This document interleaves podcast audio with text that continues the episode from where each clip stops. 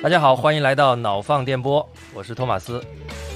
今天我们要聊一下游戏啊，为什么要聊游戏呢？因为呃，Nixon 刚刚从美国 GDC 的展会回国啊，现在应该还是在倒时差吧。大家好，我是 Nixon 啊，我刚刚从这个一个叫做 GDC 啊，就是游戏开发者大会的一个活动上回来啊，这个有有很多的收获，来跟大家讲一讲。今天呢，因为聊到游戏呢，可能 Nixon 还还算有一点相关性啊。那我我基本上就算是一个以游戏玩家的身份参与到这次对话里面。那为了让这次我们整个对话更专业呢，我们也请到了一位老朋友老罗啊。老罗呢，他实际上是呃国内大厂的资深的游戏策划。我们请老罗来简单的自我介绍一下。呃，脑风电波的听众大家好，我是老罗，是一名游戏策划。欢迎老罗，这么简单的吗？简单点好，简单点好啊！欢迎老罗。好，那我们就先先先介绍一下什么是 GDC 吧。这个可能很多这个听众不一定也很了解啊，因为这个其实是一个偏行业的一个展会。Nixon，要不你简单讲一讲 GDC 大概是个什么样的展会啊？GDC 英文就是游戏开发者大会啊。然后可能有的游戏玩家会知道一些类似一一三游戏展啊一些东西。那那些游戏展来说的话呢？呃，可能更多的是面向这个终端的用户啊，然后它是像，它是更多的是做一些游戏的一些宣发和发行，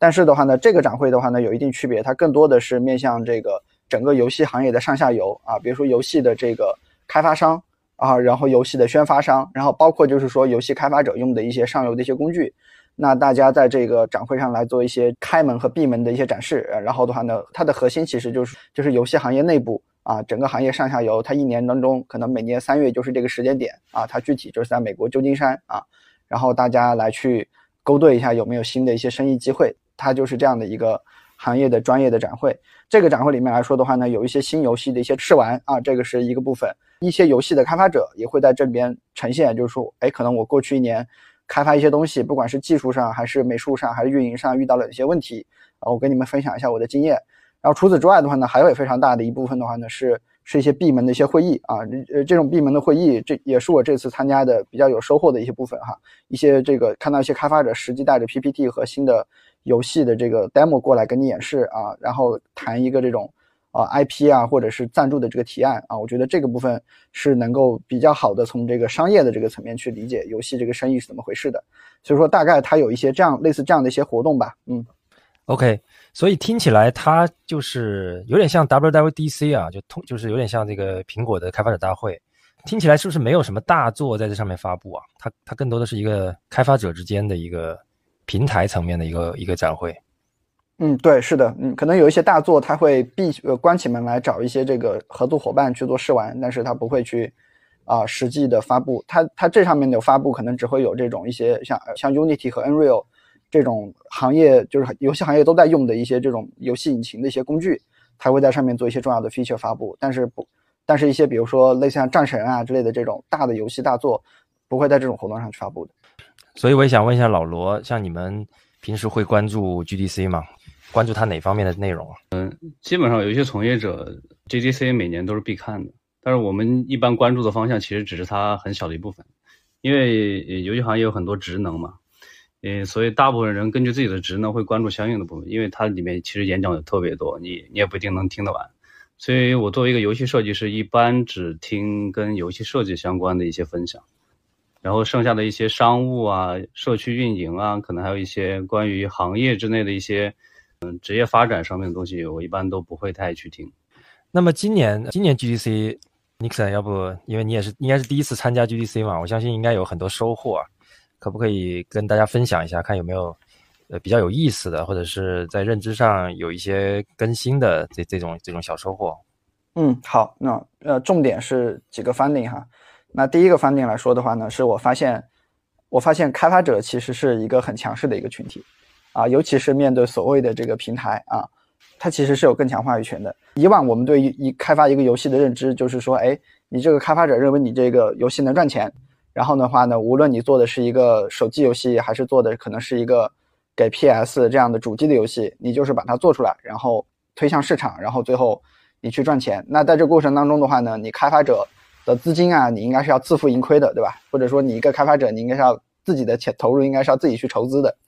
但是我我现在没有想到说，这次居然发现说游戏平台啊，所谓的游戏平台可能就是类似于像索尼啊、Xbox 这样的游戏平台、游戏主机平台，它是要给开发者赞助的。啊，这个是我觉得 非常颠覆我认知的一个点，因为在我传统的意味上，我我我觉得游戏和可能开发一个 APP 软件没有没有太大区别，开发一个 APP，你前期的投入不就是应该开发者自己去想办法 cover 嘛？只是说，比如说你你你把你的游戏放在这个 PlayStation 的平台上卖，然后 PlayStation 跟你去做分成。啊，我一开始是这样觉得的，但是我没有想到说现在开发者已经是一个很强势的一个关系了啊。然后我我印象中那个老罗，我想请教一下，我印象中是不是索尼和这个像微软啊之类的，他们其实本身也有一些这种大型的这种开发者的一些赞助的一些计划？呃，对，索尼其实在国内有一个中国之星的计划，然后也资助了不少国内的项目。然后微软那边的话，他们其实有一个叫 ID Xbox 的一个计划。这两个计划其实基本上来说都是去赞助一些中小型的项目，然后在前期的话给他们提供一些可能来自于索尼、微软他们内部的一些技术分享啊，帮他们来解决一些技术问题，然后还会提供一些关于市场啊方面的一些调查报告啊之类的，供他们来来分享他们自己可能说你这个游戏哪些地方你的设计针对的人群你是需要调整的，跟你。开发者闭门造车时候想的不太一样，剩下的就是一部分资金的支持，就是索尼跟微软可能会提供一些，嗯，具体金额可能每个游戏都不太一样，但是这些资金呢，基本上都可以帮助那些参与这些项目的那些小项目度过一个开始启动资金比较困难的一个时期，然后最后呢，这些项目其实它的孵化成功率还可以，因为并不是所有的参与这些计划的。项目最后都能成功的孵化出来。其实他们这些计划有有些类似于那些科技行业的一些孵化了之类的，它还是有失败的一些概率的。只是说，作为行业内比较重要的两个平台，他们为中小型的开发者做的这些帮助，其实对整个行业还是蛮有好处的。嗯，明白。所以像索尼和微软他们做的这样的一些赞助计划，他们是只在比如说索尼的是 PlayStation 平台，微软的可能核心的还是 Xbox 平台，他们的游戏是只在。只在这种主游戏主机平台上发布吗？还是说它其实也有一些赞助？它也它也允许一些游戏，比如说是在其他平台上，比如说你跑到 PC 上，或者甚至是说你同一个游戏是 PS 加这个 Xbox 交叉平台的，它也能它也能接受。PC 可能是可以的，但是 OK 跨到对方的平台应该是不太行的，因为毕竟其实索尼跟微软现在不就微软收购暴雪、动视暴雪的那个反垄断案，两边在打口水仗嘛。其实两边对于这种行为，其实虽然没有明面说，但是私底下来说，大家都默认有一条规则在，就是那你接受了我的，拿了我的钱，那你就不能去对方那。OK，明白。但是这里我说回来哈，其实我我这次发现，因为就像这次大会的话，还会有一个非常重要的赞助商就是 Epic，啊，其实其实 Epic 其实现在也是一个也是一个不容忽视的一个发行平台了，对吧？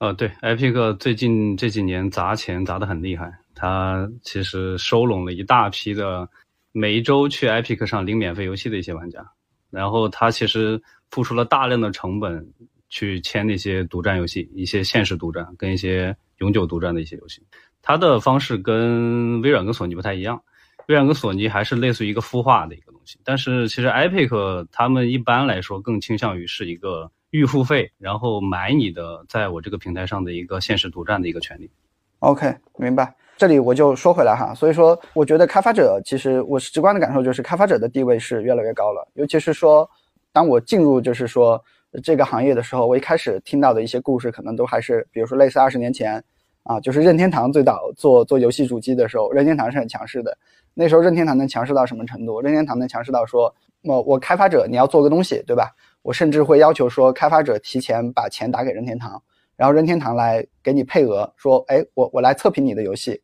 然后的话呢，我测评了之后，我觉得我能给你生产多少卡带，然后是一个配额制。我们发现到了二十年之后，就是软件和包括游戏的这个内容就越来越重要，反而变成了说，当我一个开发者如果是要做一个新的作品的时候，我可以提前去找这个主游戏机平台去跟他要赞助啊，说，哎，我预计开发这个作品大概需要多少钱，那我希望有百分之多少的资金是是来自你的，然后我相对有什么样的权益，大家这个可以去谈。所以总体来说，我觉得。这个信息其实是我，嗯，这次发现蛮蛮重要的一个 finding，就是游戏的这种平台和游戏开发者，它更来越来越多的是游戏开发者越来越强势了，游戏平台的生存也越来越依靠开发者呃的一些创新，所以说这个是一个比较颠覆认知的一个事情。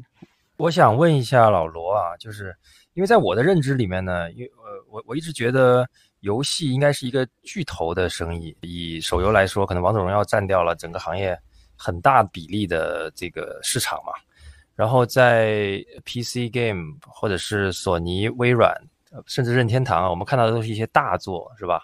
我我一直的认知里面，游戏就是大厂做的，而对于独立开发者这件事情呢？我其实没有特别强的感知，就是这个市场到底是怎样的，有多少大有有有怎么样比例的中小型的开发者也在这个市场上玩，他们大概的占比是什么样的，或者有什么经典的游戏可以简单介绍一下吗？独立游戏或者中小型的一些项目一直都在，嗯，但是最近这十年，他们其实呈现了一个比较高速增长的状态。主要原因还是因为 Steam 平台的一个兴起，让广大的那个独立游戏还有中小游戏有更多的曝光机会。说白了就是有了更多的流量入口嘛。里面有非常多比较典型的一些代表，比如说有一个游戏叫《星露谷物语》，是一个非常出名的一个牧场物语 like 的一个像素化的一个就是那种生存，哎，算是模拟经营之类的一个一个项目。那个游戏呢，一开始是北欧的一个一个开发者独自在制作的。我看媒体上之前说过他的故事，说他是一个人在家里点那个像素点，就是他自己来程序啊、美术啊、策划都是他一个人的。他一个人在家里点像素点，点了整整六年，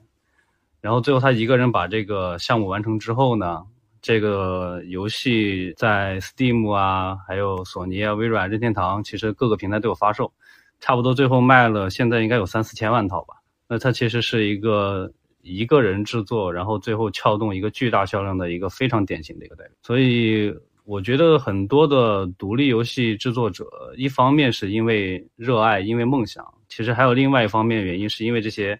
优秀的案例，就是成功的一些例子，其实也在激励着大家说，其实我一个人一个小的团队，其实也能撬动出一个巨大的销量出来。这个确实蛮厉害的啊！这个其实也侧面印证了刚才尼克森说的，现在开发者越来越强势这一点，双方都有利可图，所以是应该是一个双向奔赴的一个一个一个状态。我也我也想再问一下尼克森，就是因为你毕竟作为 XR 从业者嘛，我相信现场 Meta 应该也是个很重要的参与者吧，在这次 GDC，他们有在 XR 这个领域有什么动作吗？哦，他们核心过来说了两件事情，第一件事情叫做说我有钱。然后他们开了一个会啊，跟开发者说，呃，我们是非常愿意赞助开发者的啊。然后我们现在在研发的游戏还有一百五十款，这个阵容是什么体量呢？整个 Meta 的应用商店，就官方应用商店，现在就是四百款游戏左右。所以说，它它相当于说，它在新做的东西还有一百五十块，那这个数量是非常大的。实话实说，可能可能很多一些主机游戏平台，它都可能赞助不到这个数哈。所以说。Meta 第一个事情来告诉他说我还很有钱，然后的话呢，第二件事情的话呢是就是 VR 行业里面有一个概念叫做混合现实啊，MR Mixed Reality，然后 Meta 其实重点这次都在跟开发者说，哎，我希望你们都来做这种 Mixed Reality 的这种特性的产品吧啊，所以说 Meta 重点还是来跟开这个还是确实 Meta 还是非常受欢迎的一个开发者啊，其实我我不知道老罗你们作为。可能可能老罗你更多是做手游哈，我不知道你对于这种 VR 这种新的平台，你你现在是会觉得它的整个规模是已经能够跟比如说 PS 和 Xbox 这种传统的主机相提并论了吗？还是说你觉得它的整个开发者生态其实对于开发者的吸引力还是差一些？在我看来，其实 VR 可能将来是个机会，但是目前来说，其实在整个行业的普遍认知里，VR 还是一个比较前期的一个状态。就拿我的老本行，就游戏设计这个方面来讲的话，其实 VR 游戏现在的基础的一些设计的一些准则，其实大家还没有摸索出来。前两年 Valve 发布了一个 VR 游戏 Half-Life: Alyx，那个游戏可以算是真正意义上第一个业内比较认可的 VR 设备设计的一个游戏。对，嗯，但是其实你从 Half-Life: Alyx 过后之后，很长的一段时间，我们很难看到大家广泛认可的一个。高规格的一个 VR 游戏的出现，可能前阵子索尼的那个 PSVR 它首发护航的那个 Horizon 的那个东西，我觉得它在很多视觉方面啊，做出了很多的一些突破。但是它其实，在 gameplay 的一些设计上呢，其实相较于 Alex，基本上是一个原地踏步的一个状态。所以我觉得，目前制约 VR 游戏最大的一个瓶颈，其实是业内的对 VR 游戏的一个设计，目前还处在一个摸索阶段。在这个东西还没有被大家太弄明白之前的话，我觉得 VR 游戏的爆发期应该还没办法到来。明白。也就是说，从大作的角度，VR 目前还是就停留在 Alex 的那个、那个、那个年代。VR 一个三 A 的 VR 大作应该怎么玩这件事情上是没有突破的，可以这么理解吗？呃，对，甚至我们现在目前看到，我们感觉 Alex 可能只是昙花一现，因为其目前其他厂商没有看到能跟 Alex 相提并论的作品。那么我们可能认为整个 VR 游戏的设计，嗯，没有普适开来。绝大部分的 VR 游戏的从业者还摸不到门道。VR 游戏把它推向更大的一个受众面的话，其实你还是需要有一个非常拿得出手的一个东西，哇，amazing，让所有的一些普罗大众们觉得这个东西非常的吸引我，对我来说是一个我必须要体验的东西。那它如果没有办法在一个产品上做出一个强有力的突破的话，那我不太能想象出来 VR 游戏怎么样才能迎来一个爆发式的增长。所以从这个游戏从业者的角度看，你们是不是就仍然是觉得说，目前的 VR 设备可能还不够达到要求？我不知道你说的达不到达不达到要求是指的是什么？如果说的是硬件的话，其实其实并不是，因为游戏设计其实跟性能无关。你什么样的性能做什么样的游戏？啊，游戏设计其实跟怎么说呢？性能有时候是一面桎梏嘛，有时候性能其实可以倒推你游戏设计的发展。所以我觉得更多的是这样一个新的一个交互方式，其实大家现在还没有摸清楚，到底什么样的一个游玩方式更适合大家，然后什么样的一些游戏设计的一些我们说方法论也好，或者说一些可以总结出来的一些经验更好啊，可以更好的做出一些高品质的 VR 游戏出来。这部分还在摸索当中。明白，所以这个可能跟我们一直的想法不一样，因为我们总总是觉得说啊，性能不足，VR、AR 受限于硬件的性能，所以做不出很好的应用、很好的游戏。但现在看起来，也许不是性能的问题，但是因为什么呢？是因为为什么会在 VR 游戏这个领域，就是停在 Alex 这块儿，就不再往前走了？四年前的游戏，而且取得还蛮蛮震撼的，就当时的口碑是非常好的，但后面就没有。没有续作，也没有突破了。这个从游戏的从游戏业的角度，老罗，你觉得是什么原因呢？我觉得一方面可能是从业人数还不够，交流的机会也不多。更多的 VR 的项目，大家可能都是在闭门造车。整个行业来说，大家没有把 VR 游戏到底应该怎么做，连一些基础的一些移动啊、镜头啊这些东西，其实这些成熟的方法都没有那么普及。所以，我我觉得一方面是受限于这个市场，其实大部分大厂都没有进入到这一块面，就是没有大家投重兵来说，我们去开发 VR 游戏，然后有大量的人员投入，大量的经验涌现，大量的交流。那其实我们如果只是去看 Alex 他的一些做法的话，那你其实只能通过你去玩 Alex 来试着去推演他到底是怎么做的，但是这样其实效率很低，而且你不一定想得明白。Valve 其实也没有放出来太多关于 Alex 制作的一些相关的一些，无论是视频还是分享什么的。所以我觉得，一方面是因为投入的量级还不够，另一方面就是交流的频次还不够，直接限制了大家对于 VR 游戏设计这方面的一些经验的积累。OK，谢谢老罗哈。我我和 Thomas 其实作为 XR 从业者，我们两个一直存在偏见，说我们认为可能是设备的技术还没有到一个节点。对，但是老罗提到一个点，就是开发者的交流和经验其实积累的还不够，这个是一个非常重要的一个点。或者粗暴的说，就是还不够赚钱，所以大家还没有那么投入足够多的资源来做这个事情。不够赚钱肯定是很重要的一点了，但是我觉得有一些比较厉害的一些开发者，其实还主要固守在一些传统领域的一些游戏设计上，比如说。我我们都认为，如果任天堂来来做 VR 游戏，肯定是能做出来一些让大家觉得完全不一样的东西的。但是，好像目前看起来，任天堂对这边兴趣不是特别大，或者还有一些其他的一些国外的一些一些厂商，其实也有一些很很有很厉害的设计师，他们其实大部分都在 console 里面，VR 对他们来说可能还是太前期了。我觉得有一部分原因还是因为大家。觉得一个新事物那么快跳到一个新的区域去做一些尝试的话，大部分人可能还是会比较保守。这个事情我觉得就不要指望任天堂了，因为任天堂我觉得它恰恰是刚才说的这个性能不是限制游戏性的一个最好的一个例证嘛。它的那个 Switch 的性能极差，对吧？但是塞尔达确实这个塞尔达是天，是吧？塞尔达是最好玩的游戏，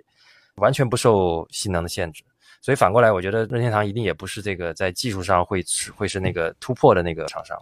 我们说回这个 GDC 啊，Nixon，你可以继续第二个颠覆认知的 finding。对，其实刚才老罗给了第二个 finding 啊，其实我接下来没说第三个 finding。第三个 finding 是这样，就是有开发者会来跟我们聊，有这两类是我聊下来之后，我觉得开发者这样这样的开发者都很容易成功的。第一种开发者呢，他端上来的一盘菜就是说我要做个三 A 或者说三 A like 的一个东西，然后的话呢，他会很详细的跟你讲我的这个美术风格是怎么定义的。我的这个大的这个地图，我的灵感是来自于哪？我中间的整个人物设定，啊，是甚至是他会说我是取自于哪些自然的景观啊之类的，啊，非常详细的跟你去讲这个东西。那这种开发者，我认为说他在前期策划的时候，他倾注了足够多的心血和细节，然后的话呢，他对这个东西想的足够清楚，那我觉得这类东西很容易成功。那这个其实也是我们经常在这种游戏的媒体上、媒介上，经常能够看到的一些所谓的这种三 A 大作的一些这种典型的成功的案例。但是我这次还有还很发现，还有一类开发者，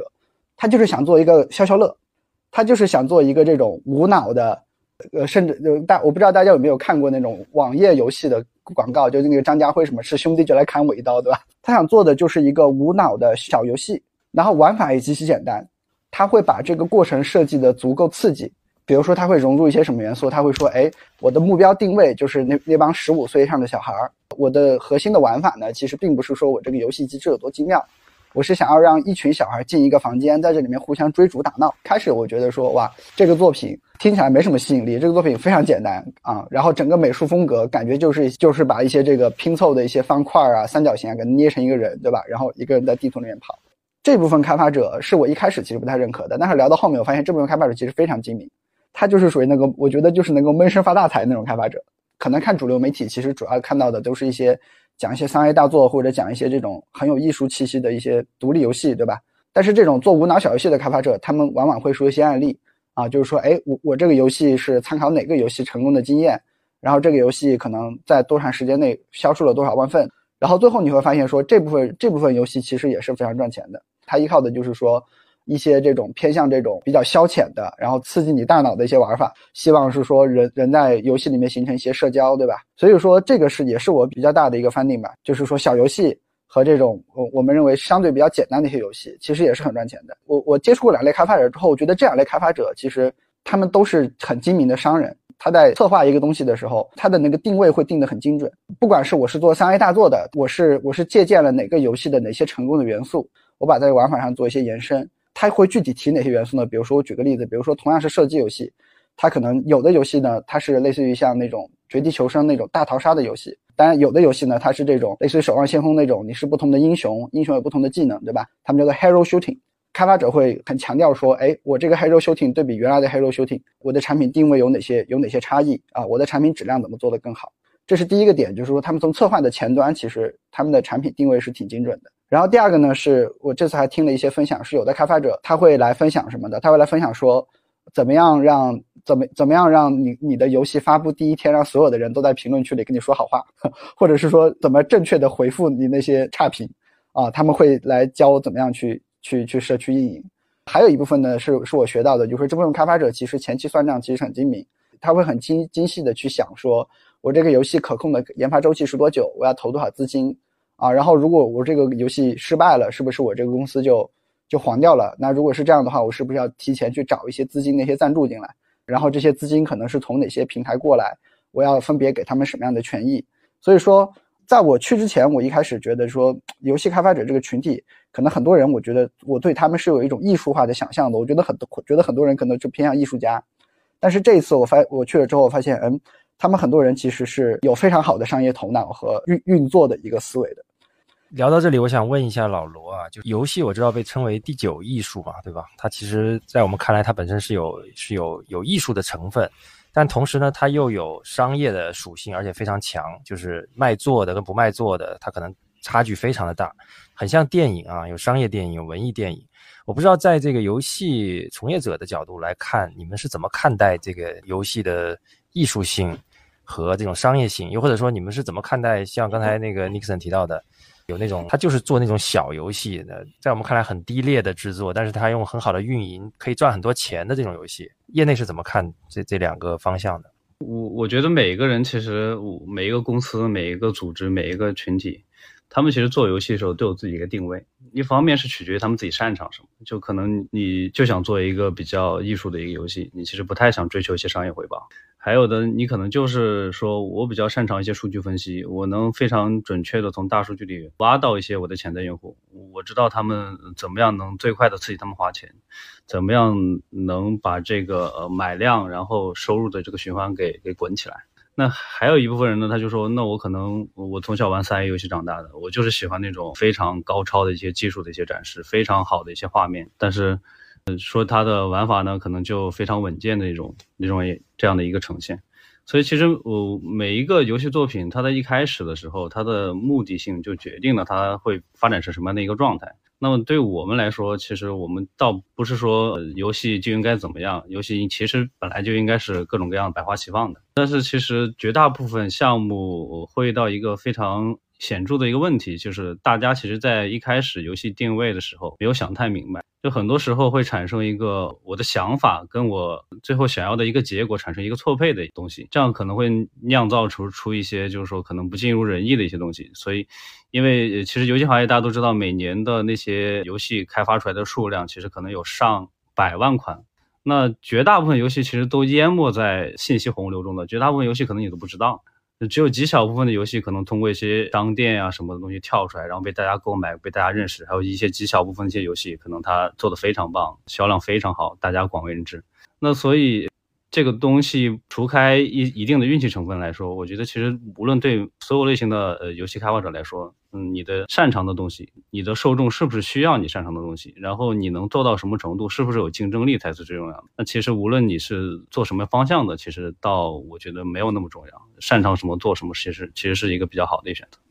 啊，这个确实就很很达尔文的进化论啊，就是适者生存的感觉。所有的生生存竞争里面，用自己的长板去取得生存权。那有一些可能是很漂亮的孔雀开屏一样的生物，那有一些可能看起来钻在土里面屎壳郎啊什么的，但是人家也可能也蟑螂对吧？经过了这么多亿年，它还存在。所以从存在的角度，这个事情是一是一个会长期并存的状态啊。当然，我觉得可能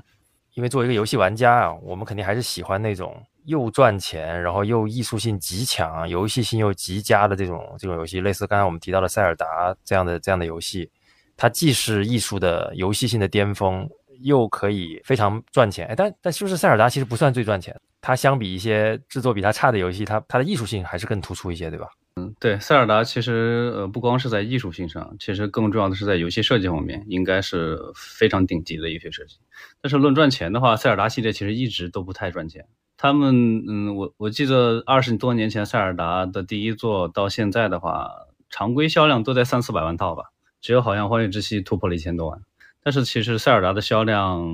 在它这个 IP 的这个段位下，它的销量其实不算高，跟它其实鼎鼎大名的，比如说我们一般说马里奥这种的话，其实它的平均销量可能比塞尔达要高一倍。那至于说你说最赚钱的游戏的话，那我们一般行业里面说，你说你的一个游戏系列特别赚钱的话，一般要过一百亿美元。那一百亿美元的话，其实也没有多少个，也也可能也只有十几二十个游戏能突破一百亿美元这个大关。比较著名的就是《魔兽世界》吧，《魔兽世界》好像是在运营第十几年的时候突破了一百亿美元。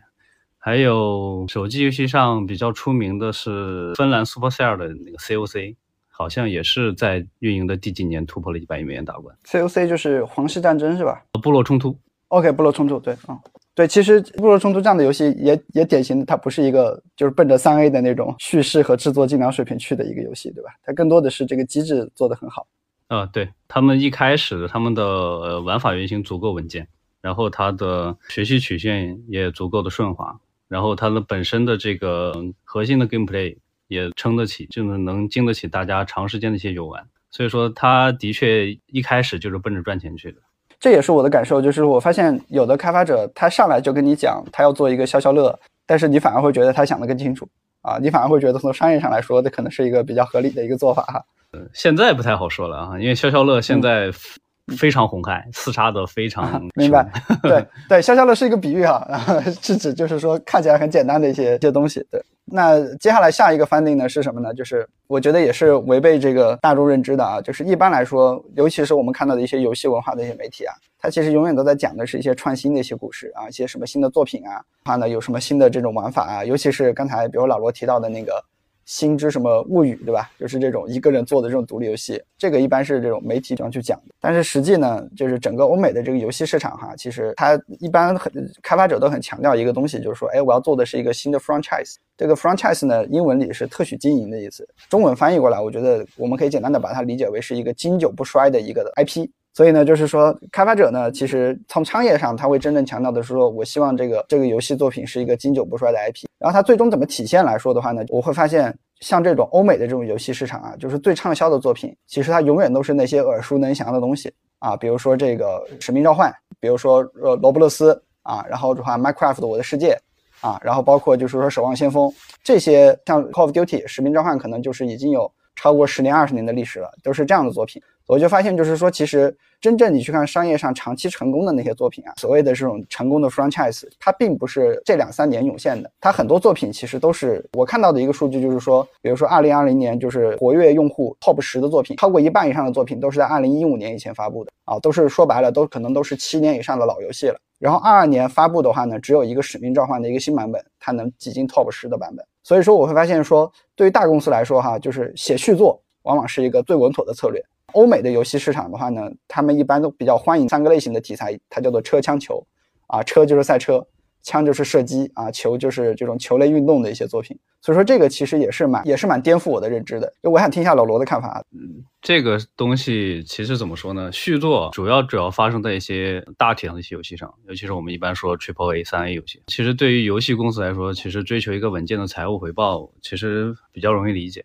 其实那么多游戏，其实都想做续作，但是这个续作一直能做下去的，其实系列也没有那么多。其实刚才 Nixon 说的这个 COD，其实是一个非常典型的一个案例。他可能这十几年已经出了二十多部作品了，然后每一部的销量都在创新高。他可能他的累计收入已经是几百亿美元的一个量级了。这么多年的 COD 做下来之后。其实我们会发现啊，就是目前来说，枪这块领域其实目前呈现着一个一强多超的这么一个局面来说。然后因为这样的一个竞争格局，他把其实把准入门槛拉得非常高，这其实是他们能持续的输出续作的一个非常重要的一个一个条件。当你把准入门槛拉得特别高的时候，其实对你来说这一块既有的蛋糕，能能吃这个蛋糕的人非常少。那我为什么不一直的吃下去呢？只要这块蛋糕一直在，那我就可以一直吃，我可以一直把嗯。它的准入门槛拉高，一直拉高，把那些竞争者全部拒拒绝在外面。这个准入门槛是可以解释一下，是是指技术上的领先，还是指什么？准入门槛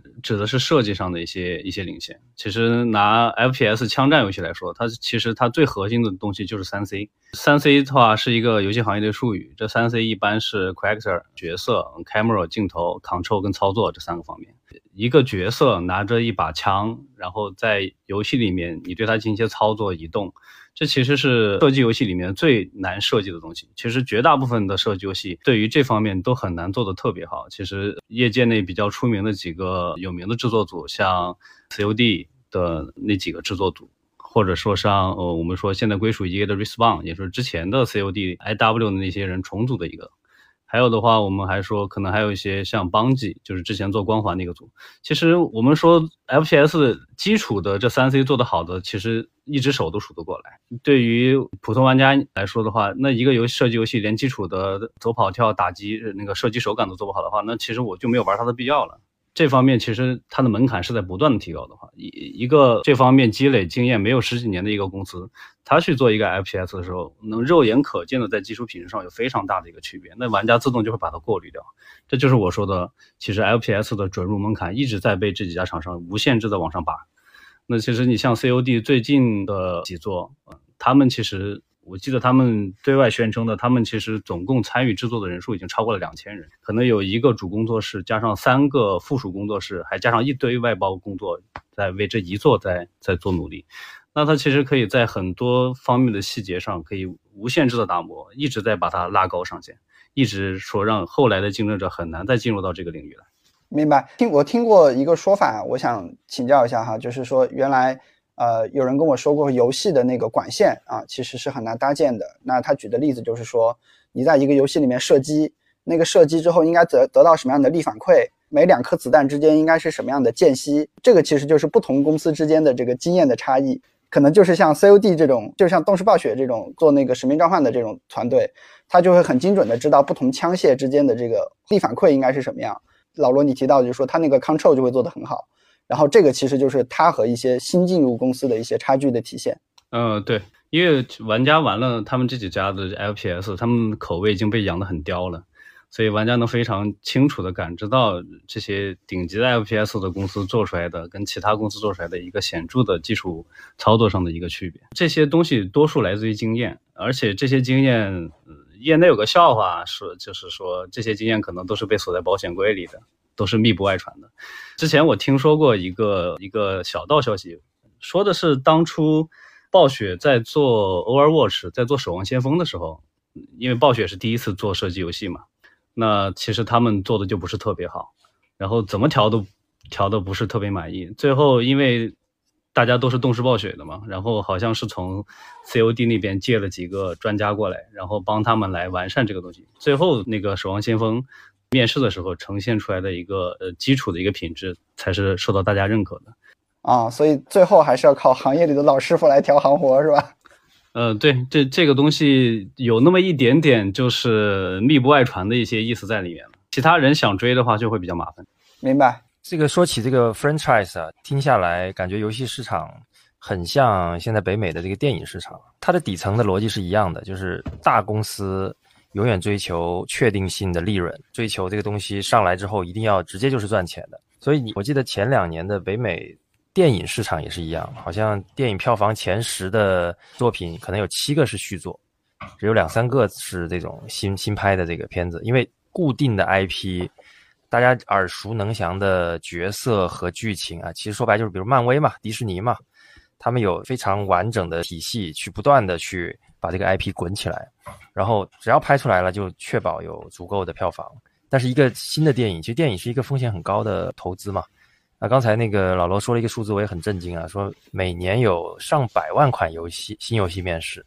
那其实听下来，游戏也是一个高风险的行业，就是可能很多游戏它连上映都上上映不了啊。如果我们类比电影市场的话，那所以在这种情况下呢，虽然它是一种艺术形态啊，不管电影还是游戏，商业的东西还是会回归商业。所以一定是会往最赚钱的这个方向去去发展。那这个其实我觉得从艺术的角度其实是挺挺可悲的吧。就是从一个游戏玩家的角度，我们其实还是希望百花齐放的嘛。我不要一直都玩同样的游戏的续作，而不断的有新的游戏出来才是更好。但是其实这个也很矛盾啊。比如说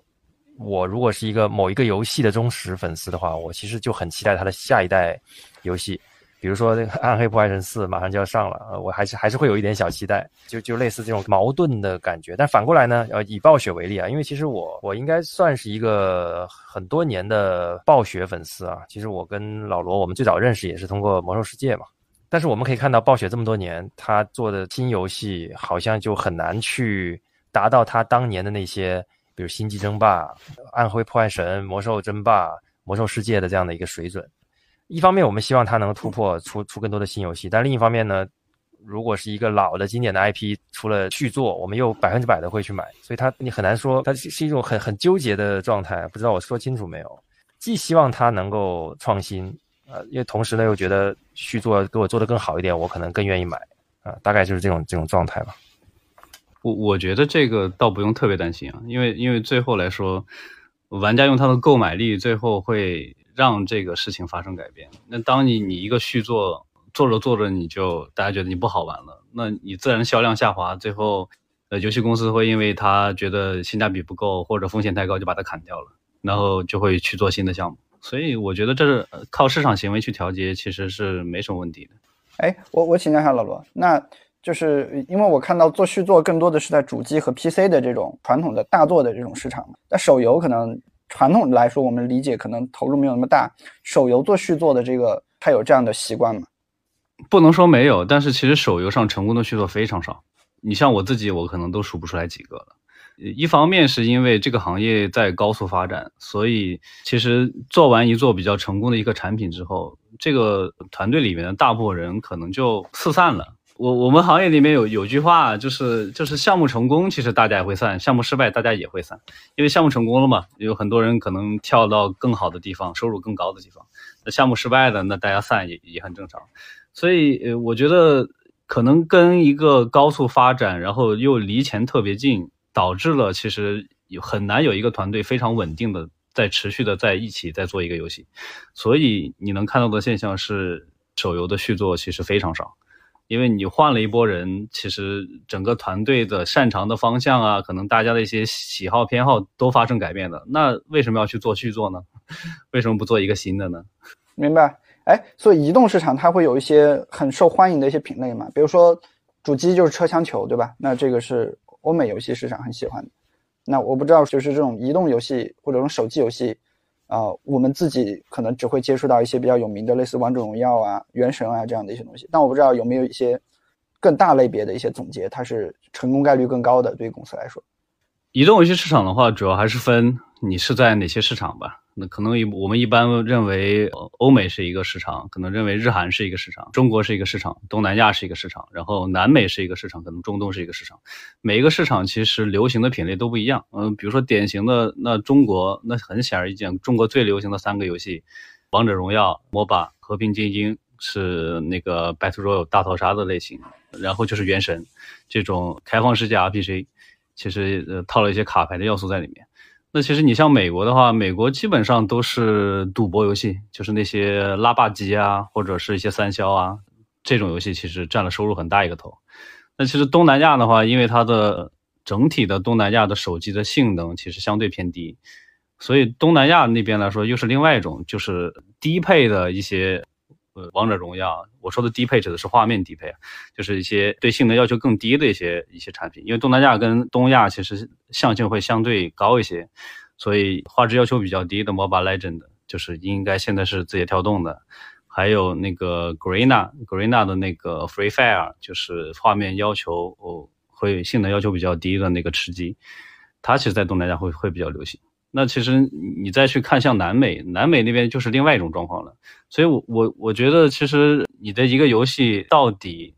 在哪个地方能赚钱，还是要取决你要主攻哪些市场。对，明白，明白啊。那确实还是比较有地域和文化属性啊。这个就就就回归了它的艺术的本质啊。对，就是艺术在不同的地区是有不同的这个受众的啊。手游的区别如此大，但是主机和 PC 好像就是全球大同的状状态，是这样。也没有啊，其实只能说相对于手手游来说，可能区别稍微要小一点。但是你你比如说一些典型的一些一些 console game，一些比如说我们一般说，呃，足球游戏，比如说 E A 的非法，那它的收入主要就还是来自于欧美地区啊，东亚、东南亚这些其实对非法的收入贡献很低。那你说一些日式的一些 J R P G，那它的主要受众还是在东亚。对，那虽然说我们说美国、欧美其实有很多 GRPG 的爱好者，但是他们相对于总数来说还是偏少的。了解啊，所以刚才截止现在啊，其实我觉得几个重要的几个收获啊，其实都已经讲了，就是开发者为什么需要赞助，小游戏为什么也能赚大钱啊，出续作啊，是这个对于一些公司来说是商业回报上比较稳健的一个策略，其实都已经讲到。从直观上来说啊，我觉得对游戏这个生意这次比较大的几个收获吧，嗯，在这里做个小结。哎，我我觉得接下来咱们是不是该聊一聊这个时下最火的 AI 的话题了？因为我相信啊，每一个行业都跑都逃不开这一轮 ChatGPT 开始的 AI 的这个这个大潮啊。我们尤其是游戏行业，我我相信影响会更大。那我不知道那个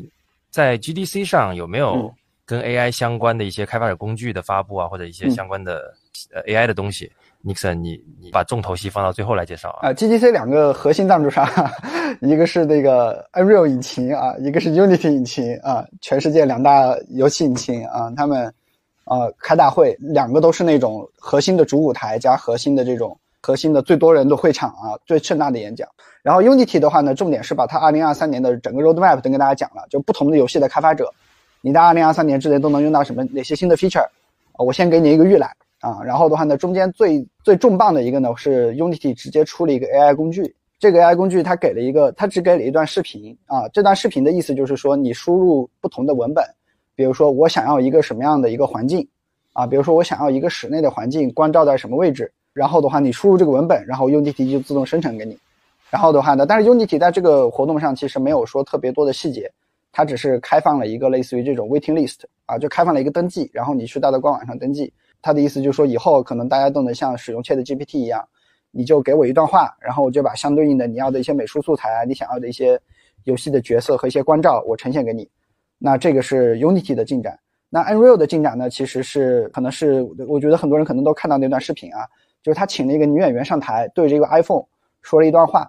然后的话呢，本地处理可能处理了三分钟啊，处理了三分钟之后，那个女演员的话就完全的就包括所有的面部表情就被复制到了一个数字人身上。呃，所谓数字那个数字人的这个样貌和那个原始的女演员是不一样的哈，但是他俩的表情和他们说话的那个嘴唇的这个呃移动啊之类的就完全一模一样啊。所以说呢，Un Unity 呃 Unreal 引擎其实是告诉大家说，哎，以往你做面部捕捉你是要在脸上贴很多标记的，那以后就不用这么麻烦了。以后就是你就一部 iPhone，你就可以把把我所有的这些事情给做完。所以大概这两家大的这种上游的这个游戏引擎，其实是把这两个大的 feature 给发布了。所以说它其实都是围绕着这个 AI 的这个能力来去讲的哈。对，一个是这个 AI 可能是生成环境、生成角色，另外一个呢是比较聚焦，就是告诉所有的游戏开发者，以后生成 AI 的虚拟的角色和数字人会非常容易、非常简单。OK。呃，这两个确实我们国内也看到了相应的报道，尤其是那个 Unreal 的那个几分钟的视频，在国内也非常的火。那其实我就想问一下老罗啊，因为我们从外部来看呢，感觉这些工具啊，如果未来可以实装的话呢，它应该会让整个 3D 游戏的开发，就我我们想象中它开发里面最重的部分啊，就是一些 3D 内容生成的部分，应该会有很大的改变。但是我就不知道你们在实际的目前的这这个工作流里，或者你们业内。在对对 AI 这个事情是怎么看的，或者是已经在改变了，还是说未来会会有会有所改变？呃，其实如果你光看那个 feature 的话，其实你会觉得非常兴奋，你会觉得有些新技术可以改变你现在的一些一些工作流、一些工作习惯。但是呢，等它你真正上手用的时候，其实你会发现它离真正的生产环境还欠缺了一些东西。嗯，我们比如说那个 Unreal 的那个实时的用呃相机去。进行动作表情捕捉的这个东西，它无非其实就是成本更低了。对于现在大部分的游戏公司来说，那它其实可能已经有了，无论是惯性动捕还是光学动捕的一一整套流程跟设备。对他来说，这个东西当然很好，但是我好像也没有到一个必要性为他来搭建一个新的工作流来把这个东西给替换掉。所以说，我觉得这些 future 是一个一个一个的提升点，但是。它可能是需要更多的 future 一起呈现的时候，然后整个行业的一个工作流或者一个工作效率会有一个非常大的一个提升。但是一个单点的话，我们其实对于它的它对行业实际带来的一个变化，从实际的生产来说，其实影响没有想象大家想象中那么大。这两年流行的那个 AIGC，从去年开始那个 Statue Diffusion。其实已经有很多的一些美术的生产已经开始用上了，比如说一些图标、一些原画、一些概念，甚至到一些 3D 模型。嗯，但是一方面来说，它还处在一个比较早期的阶段，因为它的其实输出没有那么稳定。那最最近好像是有一个什么 Control 嗯的东西，具体我我技术上我不太清楚，可能输出好像稍稍微稳定了一些。从美术的角度来说，其实 A I G C 可能在接下来的两到三年对他们会有一个巨大的提升。但是其实我大家都知道，其实游戏生产有非常多的一些环节。那拿我来举例，我是游戏策划，我是做游戏游戏呃呃核心 gameplay 设计这方面的。那可能还有一些同事是做游戏程序的，其他还有一些游戏运营同学。那对于我们这些公主来说，其实目前的 A I 的能力对我们来说。呃属于锦上添花，还没有到一个说一个大跨越式的一个生产效率的一个急剧提升的一个效果。那你把它分摊到整个的游戏一个生生产的一个工作环境来看的话，那单点的美术的一个提升当然是非常巨大的。那但是如果一个行业需要一个整体的一个跨越式的一个迈进的话，那所有的工作环节其实都应该受益于此。那么目前来看的话，我们希望它可以来得更快。然后也希望它可以说深入到其他各个工种之间，然后一起大家借助 AI 把整个行业的整个生产流给颠覆掉，整个的生产环境跟生产效率有一个非常大的一个提升。所以听起来，呃，以 Unreal 的这个面部捕捉的这个这个例子为例啊，刚才老罗已经介绍到说，目前主流的工作室其实有一套完整的动捕的这个装置了，所以它其实没有什么必要说再额外的去针对这个新的技术去去简化这个设计。那会不会是大公司当然是有这种完整的现有的设备去做这种三 D 的生成嘛？因为它刚才也提到，像一个大的游游戏工作室，可能几百人、上千人才能做一款三 A 级的三 D 游戏嘛。AIGC 会不会带来的一个趋势，就是说呢，一些中小型的开发者，甚至是个人的这种游戏的开发者，未来他们在做游戏内容的时候，他们就会有了极大的生产力提高之后呢，他们可以做得更好。刚才有提到有一个独立开发者自己画一个像素一个像素的画了六年，把一个游戏做出来，对吧？那如果未来 AI 的工具，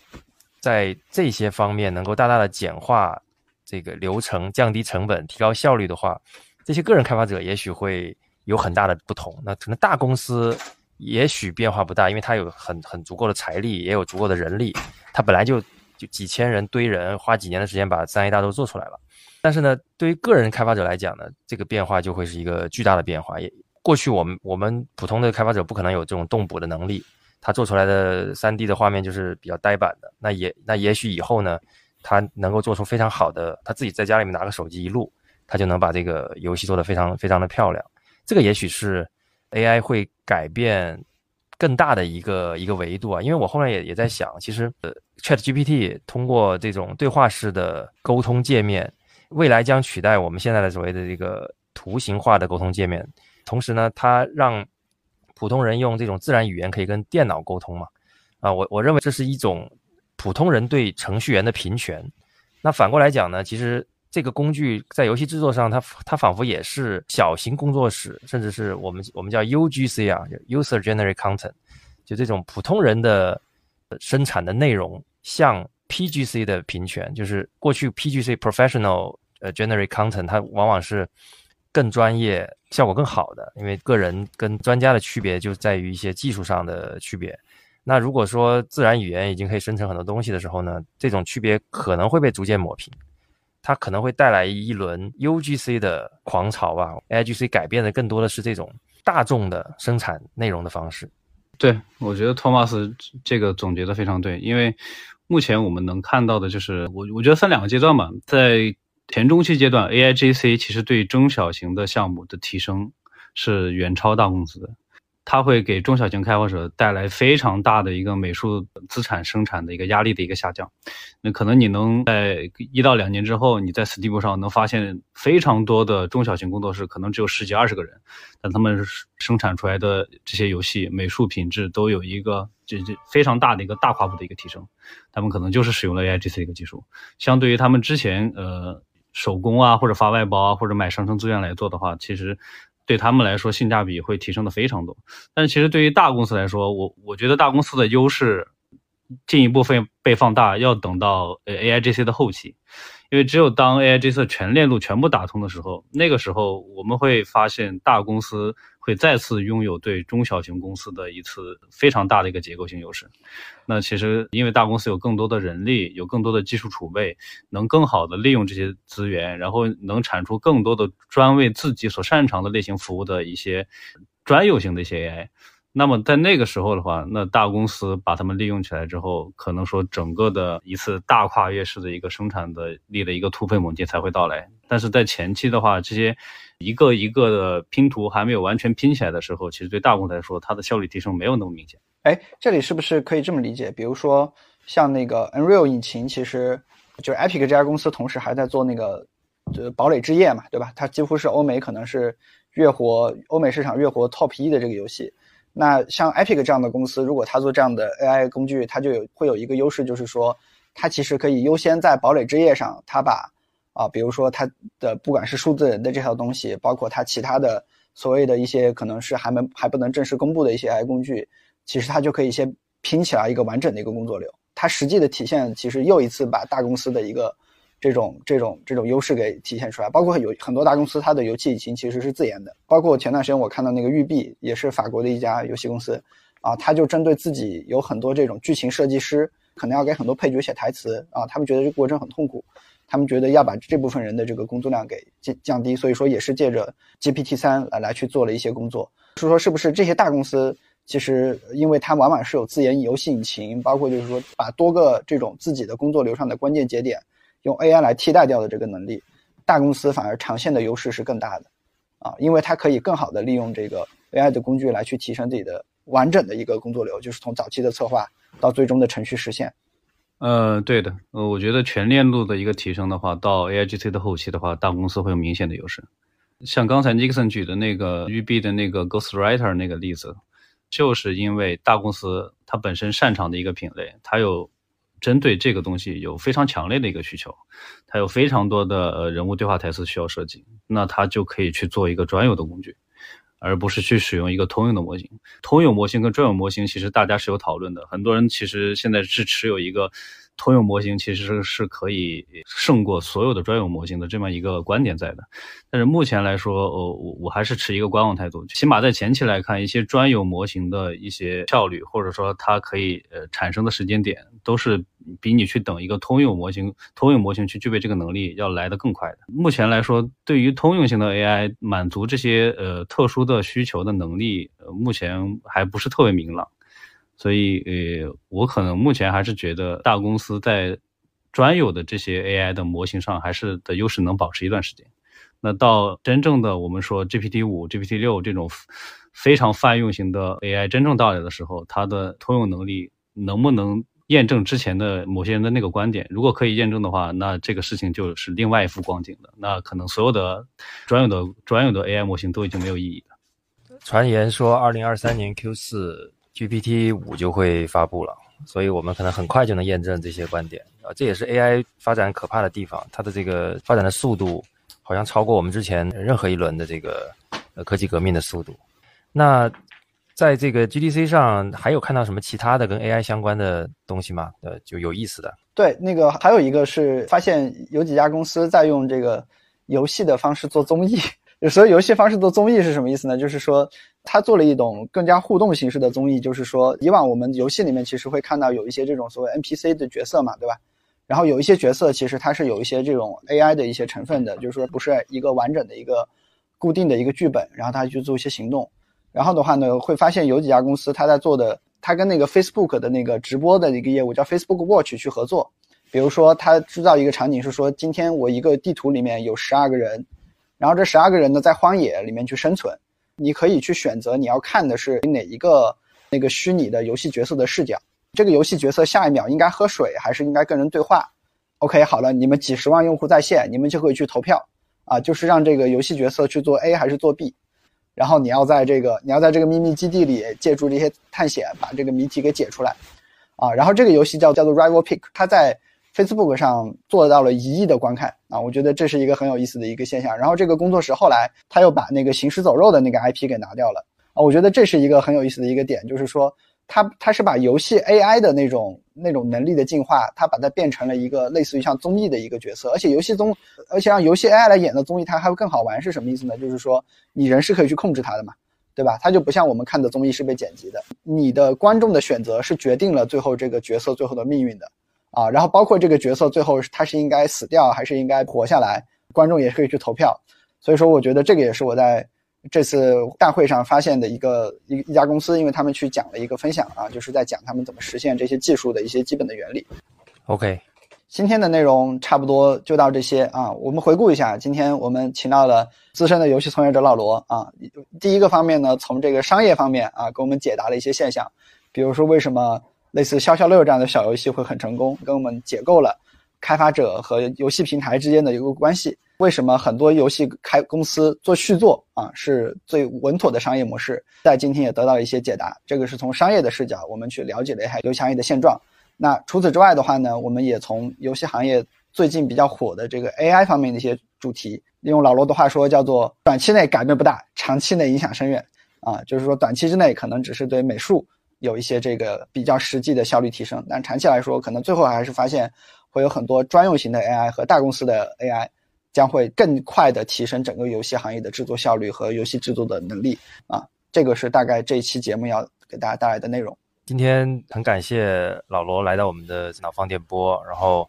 从这个业内的视角给了我们很多新鲜的观点啊，我们也了解到了在游戏业内很多很多事情原来是这样子的啊。Nixon 到了 GDC 之后呢，我们也看到了很多 AI 方面未来会改变游戏产业的很多地方啊。我我们在其实再往后看个三五年，我觉得未来的游戏 AI 的成分跟属性一定会非常多，逐渐多到它的占比会越来越高。然后到时候呢，我们再回头看现在的游戏呢，可能会觉得说，哎，这个就是纯手工打造的游戏了，对吧？我我相信未来的游戏可能它就没有那么多手工的痕迹。我们今天看到的很多游戏，在我的理解里啊，这个地图里面的一花一草，很多地方都能看到这个设计师的心血在里面。那未来也许就不是设计师的心血了，而是这个 AI 生成的一些一些东西在里面填充了嘛。我自己是一个游戏玩家，那我我还是比较喜欢现在这个游戏的时代的啊。我觉得大家也要珍惜现在玩到佳作的这个机会啊。马上是不是就五月十二号《塞尔达二》就要就要发布了嘛？那这是一款运行在 Switch 平台上的一个独占的游戏。塞尔达这个游戏呢，从来都不是以画质取胜嘛，所以它也不太跟随这个时代的科技进步快速的迭代。但是呢，我们却很期待这个游戏啊！我我觉得到时候我们等这个游戏发售之后，我们也许可以聊一期游戏的玩后感啊，纯手工游戏哈，这个手工艺人打造的游戏，我我我们可以可以看看它到底能做到什么样的程度，我们也非常期待。但是从从另一个维度讲呢，我也很期待 AI 全面进入工作流以后的大作也好，小的工作室的这个精品的作品也好，我也很期待去玩一玩这些这些作品。我相信它会给我们完全不一样的游戏体验的感受，它的自由度。一定是远远大于现在的这个游戏的体验。我们其实是一个科技类的博客，但是我我我觉得游戏跟科技的关系是紧紧密且不可分割的，所以今天应该是我们第一期聊游戏的播客节目。那后续呢，我觉得我们有机会的话，还会邀请老罗继续到我们的脑放电波去跟大家一起再聊一聊游游戏更多的这个幕后台前的一些故事吧。老罗，你看还有什么要跟我们的听众说两句的吗？嗯其实今天很高兴跟 Nixon 还有托马斯关于就是 AI 对游戏行业的一份一些影响，还有关于 JDC 对行业产生的一些意义，做了一些简单的一些一些沟通。希望我们聊的这些内容，其实对听众其实会有一些，不管是说你对游戏行业本身有兴趣，或者你是一个玩家来说，这个东西对你来说都是一个充实的内容，可以让你在无论是你在上班路上，还是你在睡前，都可以享受一段比较惬意的时光，更多的一些沟通出来。好，感谢您收听脑放电波。脑放电波是一档关注科技前沿、品牌营销和个人成长的谈话类节目，每期带给您一个有趣有据的话题，帮您在信息严重过载的现代世界小幅自我迭代。您可以在小宇宙、苹果播客或者其他泛用型播客客户端搜索“脑放电波”，找到并关注我们。如果您对本期节目有任何疑问，欢迎您给我们留言。如果您觉得这期内容对您有所帮助，欢迎您关注、点赞、收藏、转发，这对我们非常重要。好了，本期节目就到这里，让我们下期再见。再见。再见。